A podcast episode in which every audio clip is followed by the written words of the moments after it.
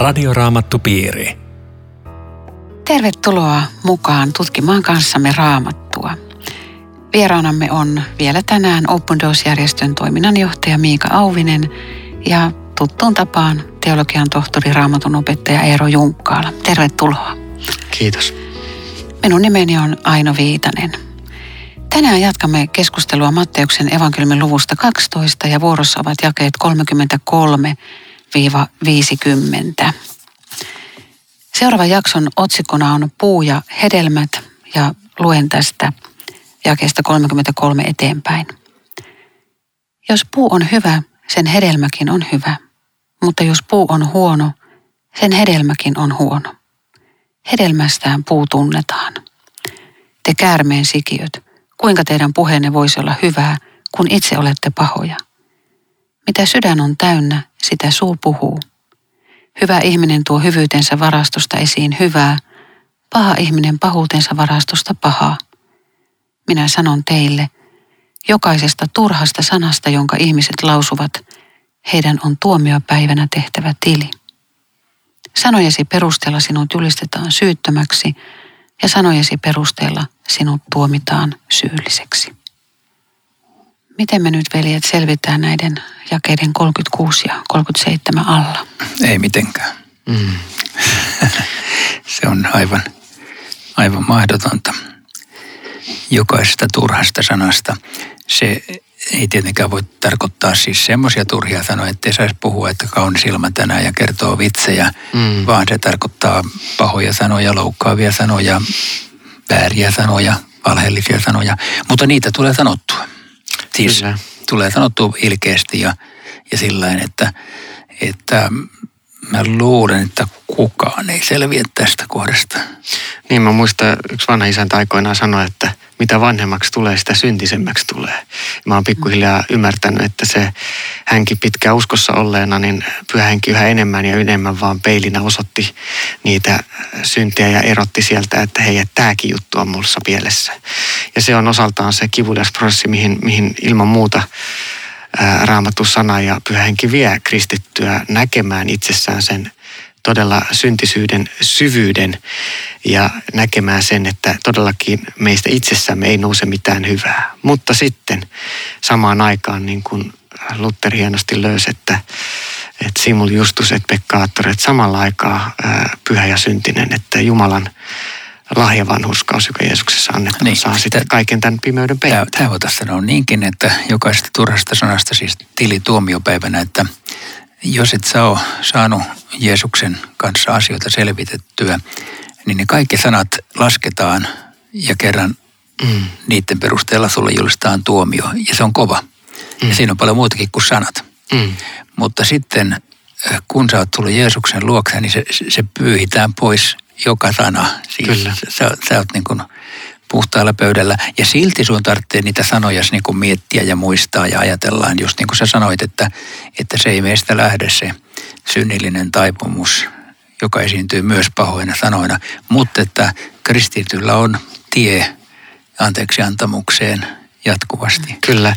Ja tämä suun tunnustus, mihin Raamattu puhuu ihan näillä siis sanoista, Jeesus Kristus on Herra. Se on siinä niin kuin tämä positiivinen äh, puoli, eli sanojesi perusteella sinut julistetaan syyttömäksi. Siis se on se sana, siis myös tämä, että Jeesus Kristus on Herra, se uskon tunnustus, sen julkituominen, sen sanominen, sen uskon lahjan vastaanottaminen ja sen lausuminen julki, mikä sydämessä on.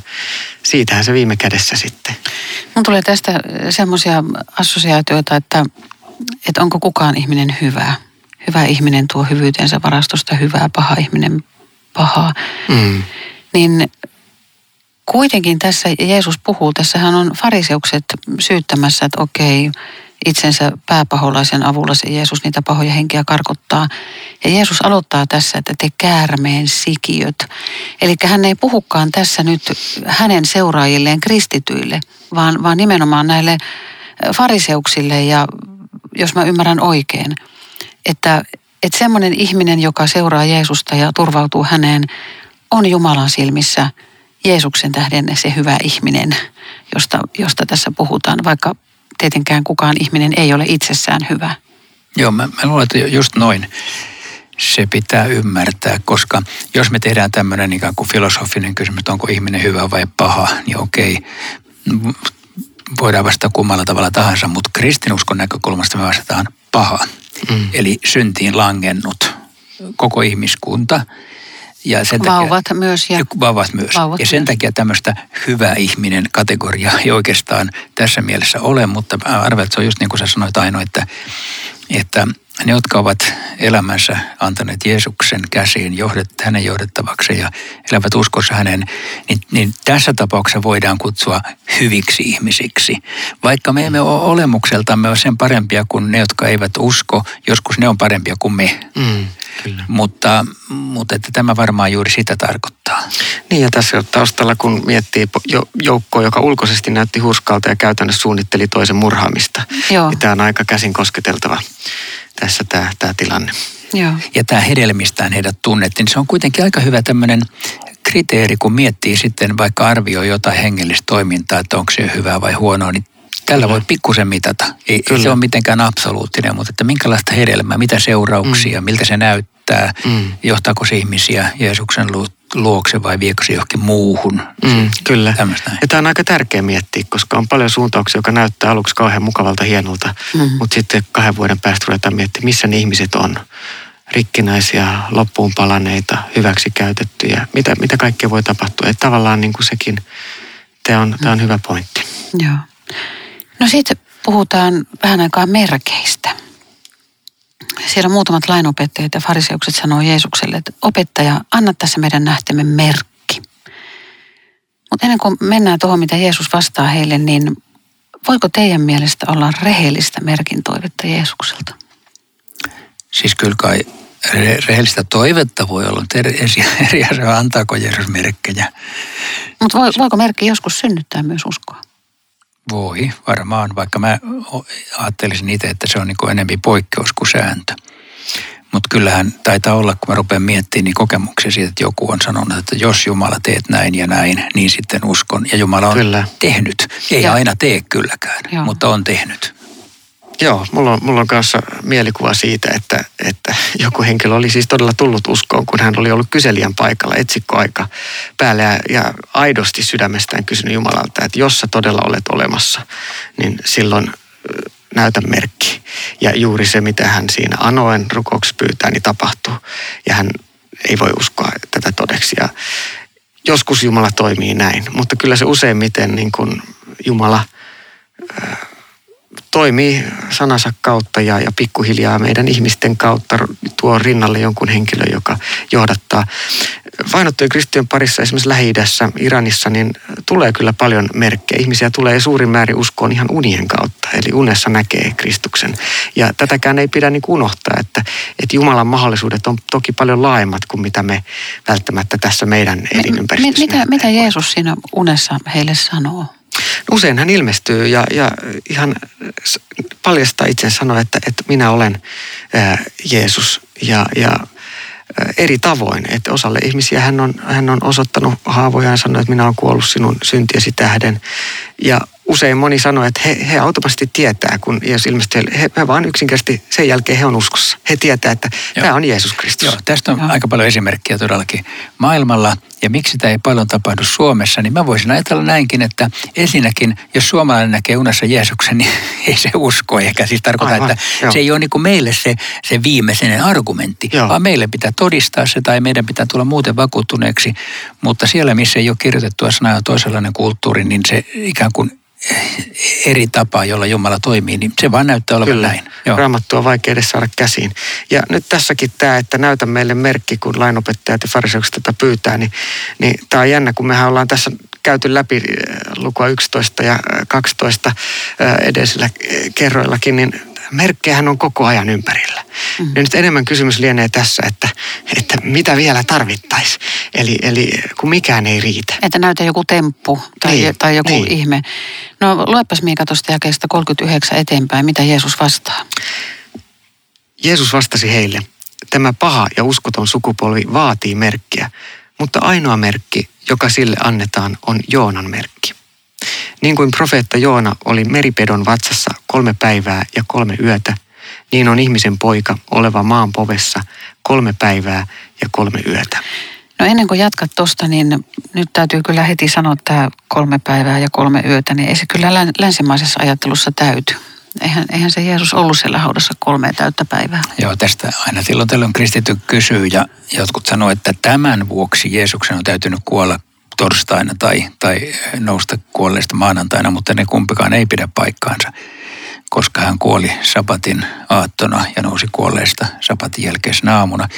Mutta tämä yksinkertaisesti tarkoittaa sitä, että kolmen päivän aikana se on tämmöinen sanonta. Eli myös tämä on siitä hyvä esimerkki, että raamattua ei pidä lukea väärällä tavalla kirjaimellisesti. Tämä nyt on vähän hassu sanoa näin, koska meidän pääsääntö on, että luetaan kirjaimellisesti. Mm-hmm. Mutta sillä tavalla ikään kuin ylikirjaimellisesti, että tästä kolme ja kolme, että pitää tehdä se kolme. Mm-hmm. Jos se on tarkoittanut sinä aikana, että kolmen päivän aikana, perjantain, lauantain ja sunnuntain.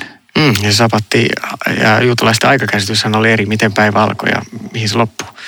Kyllä, kyllä. Joo, joo. eli ilta kuudesta aamu kuuteen ja ja se laskettiin näin ne tunnit, joka eri tavoin, tavoin Joo, ja meillä. lasketaan millä tavalla tahansa, niin hän oli siellä perjantaina, lauantaina ja sunnuntaina, mm. vaikka oikeasti vähän toista vuorokautta yhteensä. Mm, kyllä, Joo. kyllä. Joo. No sitten tässä kerrotaan Niiniven asukkaista, jotka joutuu tuomiolle, mutta he kääntyvät, kun Joona saarnasi heille. Sitten puhutaan Etelän kuningattaresta ja hän tuli kuulemaan Salomon viisautta – ja, ja sitten sekin sukupolvi joutuu tuomiolle, eli tässä toistetaan tätä tuomiota jakeessa 41 ja 42. Ja mekin kaikki joudumme tuomiolle, se varmaan tässä on se pointti.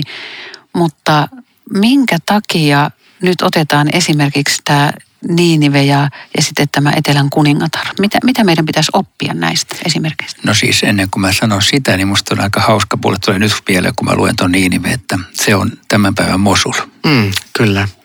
Irakissa alue, josta moni kristitty on joutunut pakenemaan ja, ja koko ajan ollut uutisissa viimeisten parin vuoden aikana. Eli se on aika häkellyttävää nousevat tuomiolle yhdessä tämän sukupolven kanssa. Että siellä on ISIS tällä hetkellä se, joka, mm. joka tätä tuomiota vetää päällänsä. Mm. Joo, kovasti siellä taisteluita käydään Irakin joukot osan kaupunkia vallannut takaisin. Mutta, mutta sitten tässä, tämä, tässä teille on enemmän kuin Joona ja tässä teillä on enemmän kuin Salomo. Niin tässähän on nyt sellainen tapa tulkita raamattua, jota Jeesus käyttää, jota me kutsumme typologiseksi raamatun selitystavaksi. Eli Joona on esikuva Jeesuksesta, Salomo on esikuva Jeesuksesta. Ja mm. vanhassa testamentissa on paljon, tai ehkä parempi on sanoa ennakkokuva, että joka Jeesuksessa täyttyy.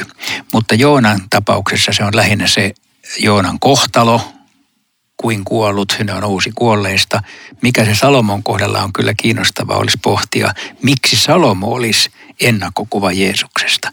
Sen mm. viisauden takia vai sen takia, että hän rakensi temppelin ja Jeesus on uusi temppeli.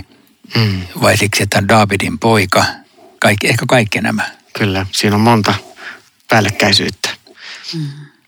Mutta lienee, lienee tämä, että tässä – tässä siis Joonan merkki, ne jotka on samalla lailla ylösnousemukseen osallisia, niin kuin meidätkin kasteessa vertauskuollisesti on, on upotettu samoin kuin Joona veden alle ja samoin kuin ää, Kristus oli maanpovessa. Ja sitten sieltä ylös nousi meidätkin on, on niin kasteessa uskossa saatu nostaa uuteen elämään ja siinä myös ylösnousemuksen uuteen elämään sinne tuomiolle yhdessä viimeinen päivä, kun kerran kaikki on tuomiolla koko maailma Kristuksen valtakunnan edessä. Niin sä löysit kasteen tästä. Niin, tässä, tässä tota, tavallaan se tulee tämän, tämän kautta, että, että, että samoin meidätkin upotetaan siis Kristuksen kuolemaan ja nostetaan ylösnousumukseen uuteen elämään. Tätä vertauskuvaa Uusi testamentti käyttää kristillisestä kasteesta. Tämä on Radioraamattu Piiri. Ohjelman tarjoaa Suomen raamattuopisto. www.radioraamattupiiri.fi Jatkamme keskustelua Miika Auvisen ja Eero Junkkaalan kanssa Matteuksen evankelmin luvusta 12, sen jakeista 43-50. Minun nimeni on Aino Viitanen. Seuraava kappale on otsikoitu aika dramaattisesti Saastaisen hengen paluu. Ja luen tästä jakeesta 43-45. Kun saastainen henki lähtee ulos ihmisestä, se harhailee autioilla seuduilla ja etsii lepopaikkaa, mutta ei löydä. Silloin se päättää. Minä palaan kotiin, josta lähdin. Kun se sitten tulee ja löytää huoneensa tyhjillään, lakaistuna ja hyvässä järjestyksessä, silloin se hakee seitsemän vielä pahempaa henkeä ja ne tulevat sisään ja asettuvat sinne asumaan. Näin sen ihmisen tila on lopussa pahempi kuin alussa. Samoin käy tämän pahan sukupolven. Jeesus vertaa tätä sukupolvea tyhjään huoneeseen, jonka saastaiset henget valtaavat. Mitä me voidaan ajatella nyt siitä sukupolvesta, missä me eletään ja mikä avuksi, kun, kun kristillinen perustus kielletään kaikkialla?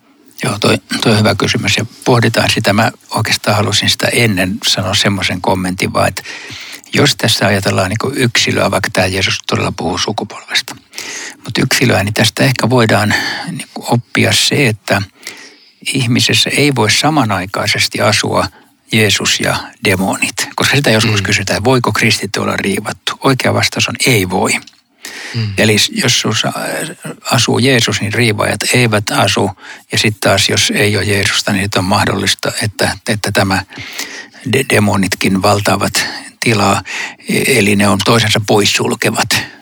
Ja no mutta siis hei hei, Joo. siis semmoinen ihminen, joka ei usko Jeesukseen, niin onko se automaattisesti jotenkin paha hengen vallassa? Ei, sillä, ei siinä mielessä, kun me puhutaan siis riivaa, riivattuna olemisesta.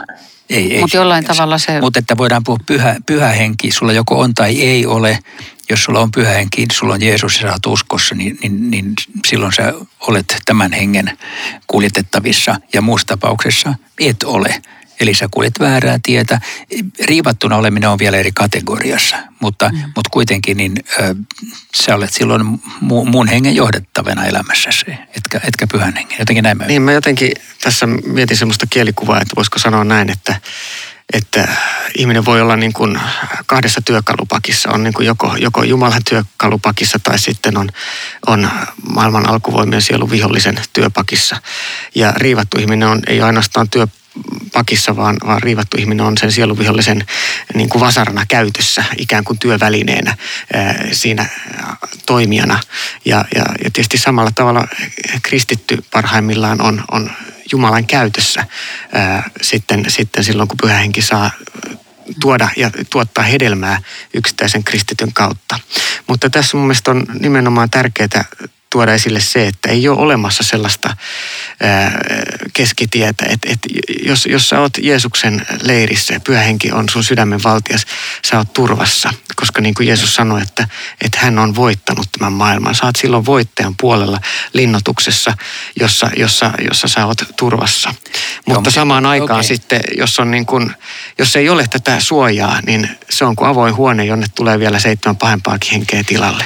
Joo, mutta sitten toi Ainon alkuperäisen kysymys oli, oli siis nyt hyvä, että tämä sukupolvikysymys tässä kuitenkin ilmeisesti puhutaan nyt sukupolvesta, eli, eli niin kuin maailman tila tai kansan tila voi olla tällainen, että sieltä on näitä hyviä henkiä häipynyt ja, ja on tullut pahaa tilalle. Ja ja tota, kyllä tässä tietenkin on kiusaus ajatella omaa, omaa aikaa vaikka aina kun näin ajattelee, niin täytyy olla myöskin vähän pääkylmänä, että tämä mahdollisesti on jossain määrin ollut totta kaikkien sukupolvienkin aikana.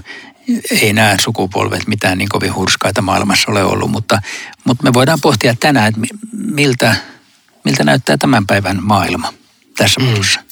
Niin, kyllä se, se haaste on. Ja mä luulen, että se mikä tapahtui Jeesuksen sukupolven aikana, he joutu näkemään, nämä Jeesuksen kuulijat joutu näkemään ne osa niitä kauheuksia, mitä sitten seurasi sen jälkeen, kun Jerusalem tuhottiin 70 jälkeen Kristuksen temppeli tuhottiin. Kaikki se, mitä, mitä siinä vaiheessa ylpeiltiin, niin vedettiin maan, maan tasalle. Kaikki se, mitä siihen oli, niin moni, moni asiahan muuttui sen jälkeen.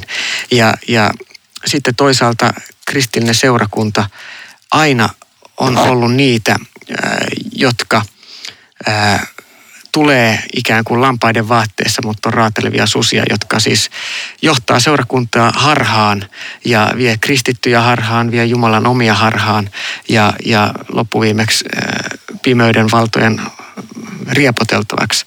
Ja tämä on myöskin semmoinen, mistä mä näen, että Jeesus tässäkin niin kuin varoittaa siitä, että hei, että pysykää niin kuin sillä oikealla perustuksella pyhän hengen johdatuksessa. Toi Pietarin alaviite tuossa niin kuuluu näin, että Siinä puhutaan ihmisistä, jotka on vedettömiä lähteitä, sadepilviä, jotka tuulen puska hajottaa. Heille on varattuna synkin pimeys. Heidän puheensa ovat suurellisia, mutta tyhjänpäiväisiä. Ja ruumiinsa halujen vallassa he koettavat vietellä irstauteen niitä, jotka juuri ovat pääsemässä eroon eksyksissä vaeltavista. He lupaavat näille vapautta, vaikka itse ovat turmeluksen orjia. Kenen voittama ihminen on, sen orja hän on. Jos he ovat päässeet eroon maailman saastasta, tullessaan tuntemaan meidän Herramme ja vapahtajamme Jeesuksen Kristuksen, mutta sitten taas vajoavat siihen ja joutuvat sen valtaan, heidän tilansa on lopussa pahempi kuin alussa. Luitko sä tämän päivän elämästä kuvauksen? niin, siis tämä oli kuvaus nimenomaan, jossa varoitetaan vääristä opettajista, harhaopeista ja mihin ne lopulta vie. Ja kyllähän tämä mun mielestä on entistä ajankohtaisempi meilläkin, että et mikä on todella se suunta, mikä on se oppisisältö, mikä on se raamatullisuus, mikä esiintyy tämän päivän kristillisyydessä eri liikehdinnissä kirkoissa. Ja, ja sitten on se, se maailmallinen, maailmallinen rietastelu, jota siinä myös kuvattiin, että, että mitä enemmän niin kuin kulttuuri ja, ja yhteiskunta ottaa etäisyyttä kristillisiin arvoihin, Kyllä. sitä kauemmas lähdetään menemään kaikesta tämmöisestä elämää suojelevasta ja ylläpitävästä. Sulla on Eero laajat suhteet eri kirkollisiin tahoihin, herätysliikkeisiin ja, ja ihan kirkon, kirkon palvelijoihin. Ja, ja sä oot seurannut monelta kantilta tätä meidän, meidän Suomen Sionin tilannetta, niin miten sä arvioisit sitä, että millä tavalla raamatun opetusta, niin kun, tämä nyt kuulostaa kamalalta, mutta miten sitä arvioidaan niin kuin ihan tuolla johtopaikoilla ja mitenkä sen sanan raittiudesta ja sen raittista julistamisesta pidetään huolta? Nyt mä heitän aika pahaa. Sä heität aika, joo, kysymyksen, joka, joka on vähän liian kaiken kattava, mutta äh, koska Mä ajattelen, että heti kahdenlaista vastausta. Toinen on semmoinen, että kyllä meidän kirkossa onneksi on vielä paljon sellaista toivetta piispoista alkaen, että raamattua pitää opettaa ja kristillistä arvoa pitää säilyttää ja avioliitto pitää säilyttää miehen ja naisen välisenä liittona. Erittäin paljon tätä ja mun mielestä sitä meidän pitää tukea, sitä, sitä niin kuin kannustaa ja rohkaista. Sitten samalla on sellaisia repiviä voimia tosi paljon. Semmoisia, jotka lähtee kaikkien aisojen yli hyppimään, jossa repimään kaikkia arvoja alas. Valitettavasti se, se niin kuin maailman paine tunkeutuu kirkkoon tällä tavalla ja siitä saa olla huolissaan. Mutta mä omassa opetustyössäni ja julistuksessani haluan enempi korostaa tätä ensimmäistä. Siis sitä, että ei tuijottaa kuitenkaan tähän maailman pahuuteen. Se on aina ollut paha. Tuijotetaan Kyllä. siihen, että Jumala voi tehdä hyviä asioita. Kirkossa on vielä hyviä asioita. Jumala voi kääntää kaiken hyväksi. Herätys voi tulla huomenna. Mun mielestä tätä, tätä pitää niin kuin enempi pitää esillä. Joo, kyllä. Ja siis tätä, mitä Jeesuksen aikanakin, anna merkki, anna merkki, sitä on tänä päivänä yhä enemmän. Etsitään monenlaista suunnasta tämmöistä suurta, ihmeellistä, jotain yliluonnollista merkkejä ja ihmeparantumisia näistä on, on suuntauksia, jossa tämä on niin kuin hirveästi vallalla tänä päivänä. Mutta hei, muistetaan aina, pidetään raamattu kunniassa ja, ja, ja muistetaan, että Jumala tekee työtään niin kuin ihan eh, meidän tavallisten ihmisten keskuudessa tavallisella tavalla. Ei tarvi aina mitään jotain hyperhengellisyyttä toisaalta kokea. Että et jotenkin niin kuin semmoinen tavallinen tapa elää kristittynä pienellä paikalla ja siitä käsin kuitenkin tehdä olla Jumalan käytössä valtavan suuresti, niin se, se jotenkin mun mielestä pitäisi palauttaa, palauttaa arvoon. Koska ruohonjuuritasolta monet isot muutokset yhteiskunnassakin viime kädessä tapahtuu. Kuka on sitten Jeesuksen oikea omainen? Tässä jakeessa 46 sanotaan näin. Jeesuksen vielä puhuessa väkijoukolle hänen äitinsä ja veljensä olivat tulleet paikalle. He seisoivat ulkona ja tahtoivat puhua hänen kanssaan. Ennen kuin mennään eteenpäin, niin tässä mainitaan vaan Jeesuksen äiti ja veljet. Minkä takia Joosefia ei mainita Jeesusta hakevien omaisten joukossa? Yleensä kai ajatellaan, että Joosef oli tässä vaiheessa kuollut. Ja se, se on todennäköistä. Hän, hän jää sivuhenkilöksi välittömästi lapsuuskertomusten jälkeen. Että mm, ei kyllä. Hän, hänen roolinsa... Mutta miksi sitä mainitaan, että se kuoli? Kun yleensä niin. sanotaan, että ei kerrota mitään, että Joosef on kuollut. No joo, yksi, yksi helppo vastaus on, että Raamattu ei kaikesta muustakaan kerro, mutta tietenkin voisi kertoa tämä hänestä. Voi olla myöskin se, että kun, kun me pidämme häntä Jeesuksen isänä vain siinä merkityksessä, että hän oli niin sanotusti Otto-isä, koska, koska Jeesus Jumalan poikana ei ollut niin kuin Joosefin luonnollinen poika. Ehkä sekin voi olla siinä taustalla, että hänen, hänen roolinsa häipyy, koska se ei ole merkittävä Joosef on omalla paikallaan, on meille iso usko, rohkaisu ja esikuva ja se on ihan totta. Ja, ja oli, olisi hieno tietää tarkkaan ottaa, mitä tapahtui, mutta mut on mahdollista rakennustyöntekijänä tosiaan siihen aikaan, että siellä siis ei ehkä ihan tapaturma ties ollut niin vähäistä kuin äh, Suomessa meillä tänä päivänä työturvallisuus ei ollut kehittynyt, mutta Tai sitten, koska siellä miehet saattoi olla vanhempia ja morsiamet nuoria, että jos hän, hänellä oli ikää niin paljon, että hän vaan kuoli sitten luonnollisen kuoleman täysin mahdollista. Kyllä, juuri näin, juuri näin. Mutta, mutta sitten joku tuli sanomaan Jeesukselle, äitisi ja velisi ovat tuolla ulkona ja haluavat puhua kanssasi. Mutta Jeesus vastasi sanan tuojalle, kuka on äitini, ketkä ovat veljiäni. Hän osoitti kädellään opetuslapsiaan ja sanoi, katso, tässä ovat minun äitini ja veljeni. Jokainen, joka tekee minun taivaallisen isäni tahdon, on minun veljeni ja sisareni ja äitini nämä on jotenkin hirveän lohdullisia sanoja siinä, että meillä on taivaallinen isä ja todellakin Jeesus, Jumalan poika, on itse, itse meillä ää, tässä meidän veli. Niin, nämä on siis lohdullisia sanoja, mutta ne on toisaalta on aika tylyjä sanoja. Kuka on äitini ja kuka on veljeni. Niin, niin kyllä.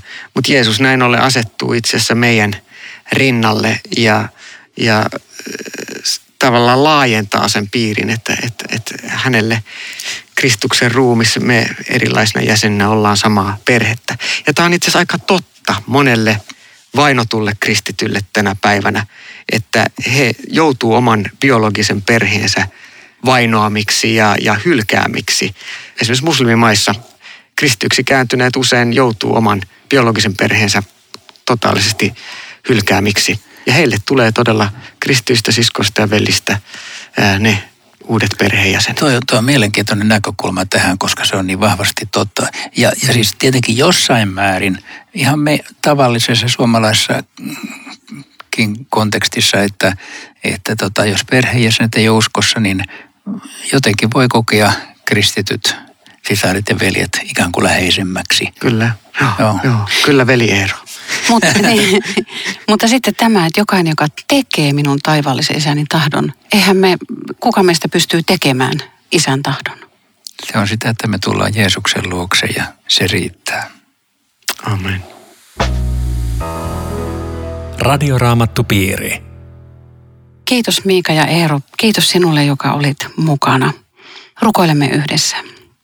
Ole sinä, kallis Jeesus, meidän jokaisen kanssa ja Johdata meidät sinun perhepiiriisi. Johdata meidät saamaan rakkautta ja antamaan rakkautta. Amen. Tässä oli kaikki tänään. Kuulumisiin jälleen viikon kuluttua. Radioraamattupiiri.